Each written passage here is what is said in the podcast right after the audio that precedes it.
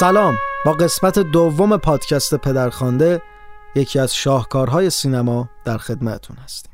توی سه تا قسمت از این فیلم یک سری موسیقی ثابت وجود داره. یکیش همین تم اصلی Godfather هست. تمی که با ساز بادی شما میشنوید. و همینطور اون والسی که برای Godfather ساخته شده که یک ملودی با سازهای مختلف تکرار میشه. توی هر سه قسمت این فیلم یک سری قطعات از کارمین کاپولا آهنگساز و رهبر و فلوتیست معروف امریکایی وجود داره که جزو یکی از آهنگسازهای قدیمی و موفق امریکا هست. کارمین کاپولا پدر فرانسیس کاپولا هست که نوه‌ش میشه نیکولاس کیج و سوفیا کاپولا که هر دوشون بازیگر معروفی هستن و یک سری دیگه از افراد این خانواده کاپولا که هم تهیه کننده هستن و هم بازیگر. کلا خانواده که سینما رو قبضه کردن.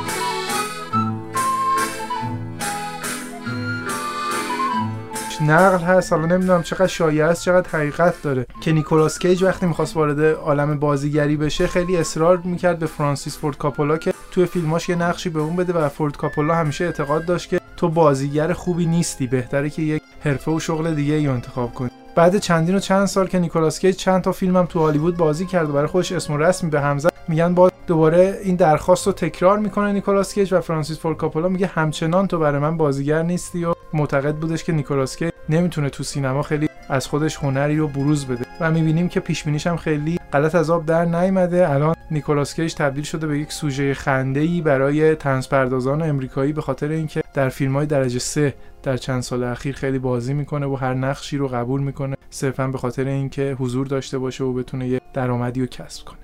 بله نیکولاس کیج همیشه تو کارهای درجه چندم حضور داشته اما خب حالا این موفقیت یا شانسی یا واقعا به یک اسکار هم رسیده.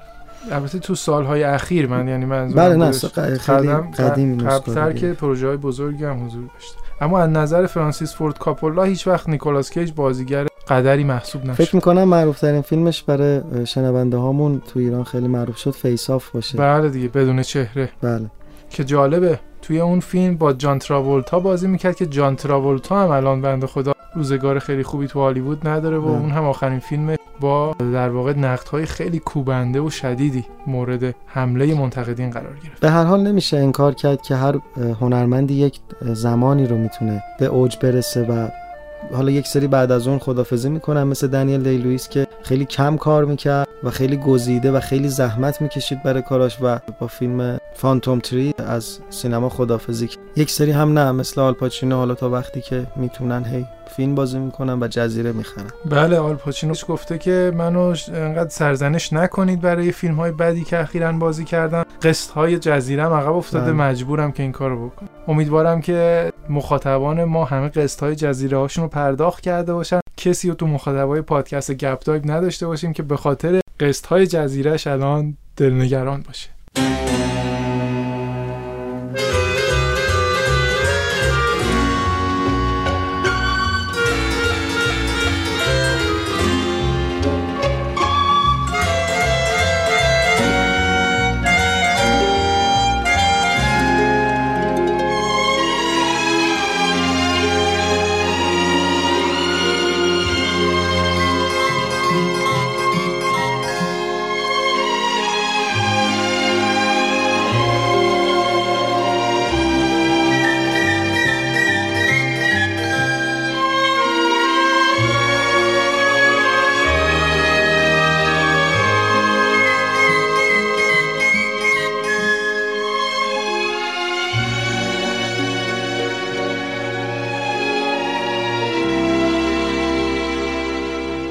راجع به کارمین کاپولا صحبت می‌کردیم. توی هر سه تا فیلم ازش قطعه های حضور داره. گرچه خب آهنگسازی اصلی دو فیلم اول توسط نینو روتا انجام شده. فیلم آخر رو منصوب می‌کنن به کارمین کاپولا چون تعداد قطعاتی که ساخته بیشتر هست تقریبا. قطعاتی از نینو روتا هم توی اون آلبوم وجود داره. اما یک سریش از قبل ساخته شده و یک سری هم اضافه شده برای اون برای مثال همون صحنه معروف عروسی که توی قسمت اول وجود داره یه موسیقی خیلی معروفی هم داره که اون ساخته کارمین کاپولا هستش.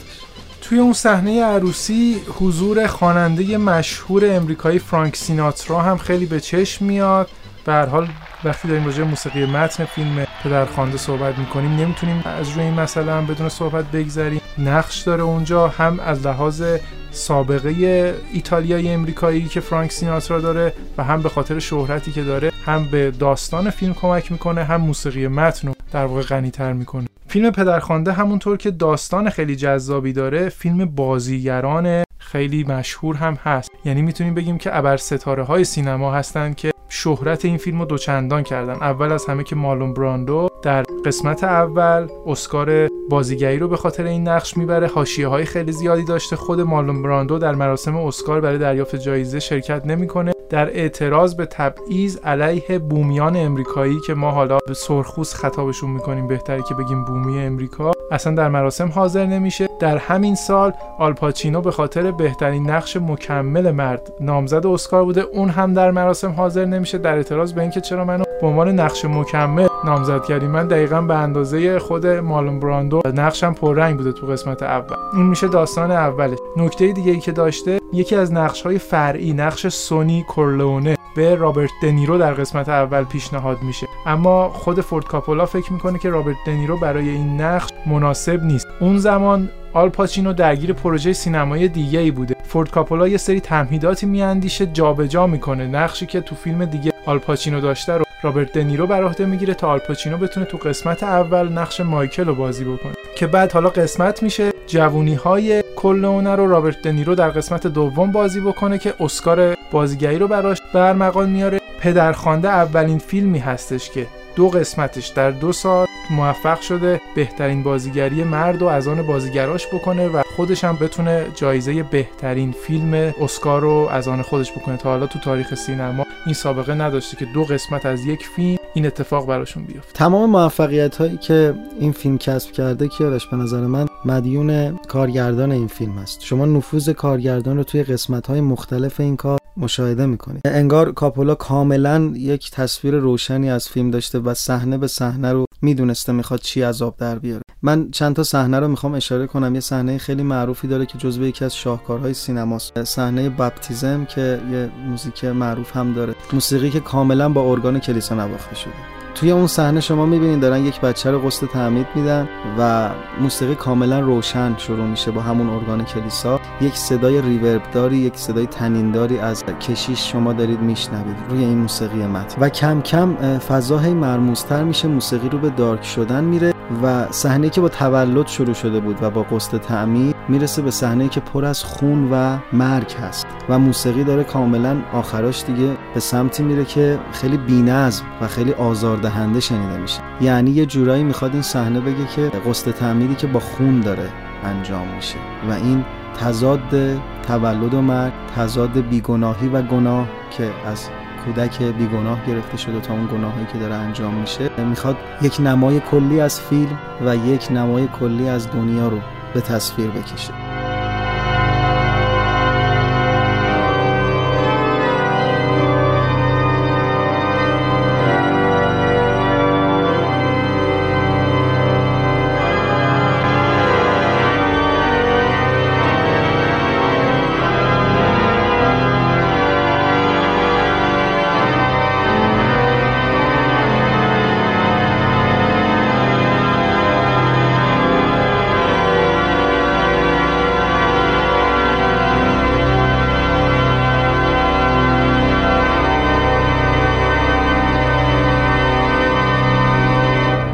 مسئله ای که امید بهش اشاره می‌کنی احتمالا به خاطر ریشه فرهنگی فرانسیس فورد کاپولا باشه که بیشتر از اون که سینما رو تحت تاثیر هالیوود یاد گرفته باشه تحت تاثیر سینمای هنری اروپا هستش. سینمایی که به سینمای معلف مشهور هست. کارگردان اونجا نقش معلف رو داره. استودیوی فیلمسازی تمام تصمیمات رو نمی‌گیره و این کارگردان هستش که از صفر تا صد فیلم خودش رو به عنوان یک اثر هنری می‌تونه کارگردانی بکنه. مثلا نقل هستش که اول استودیوی پارامونت خیلی تاکید داشته به خاطر اینکه هزینه ها کمتر بشه فرانسیس فورد کاپولا داستان پدرخوانده رو در شهر کانزاس در یکی از ایالتهای میانی امریکا بسازه در صورتی که این داستان در نیویورک میگذره و به مافیای نیویورک اشاره داره. فرانسیس فورد کاپولا خیلی اصرار می‌کنه تا نهایتا موفق میشه که نظر مساعد استودیوی پارامونت رو جلب بکنه که این اتفاق نیفته.